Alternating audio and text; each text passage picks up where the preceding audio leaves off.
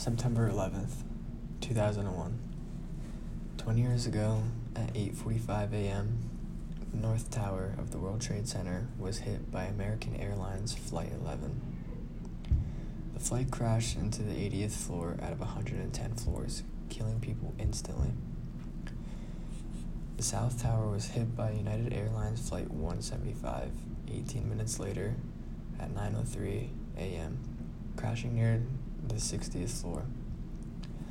After the second plane crashed, everyone knew this was not an accident and it was a planned terrorist attack. At 9:45 a.m., another plane crashed, but this time American Airlines flight 77 hit the Pentagon. And shortly after, at 9:59 a.m., the South Tower collapsed. At 10:13 a.m., United Airlines flight 93 crashed into a field at Shanksville, Pennsylvania after the pa- passengers fought back against the terrorists.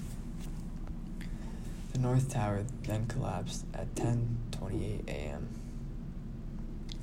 This marks a day in American history that no one will ever forget and will be talked about for years to come.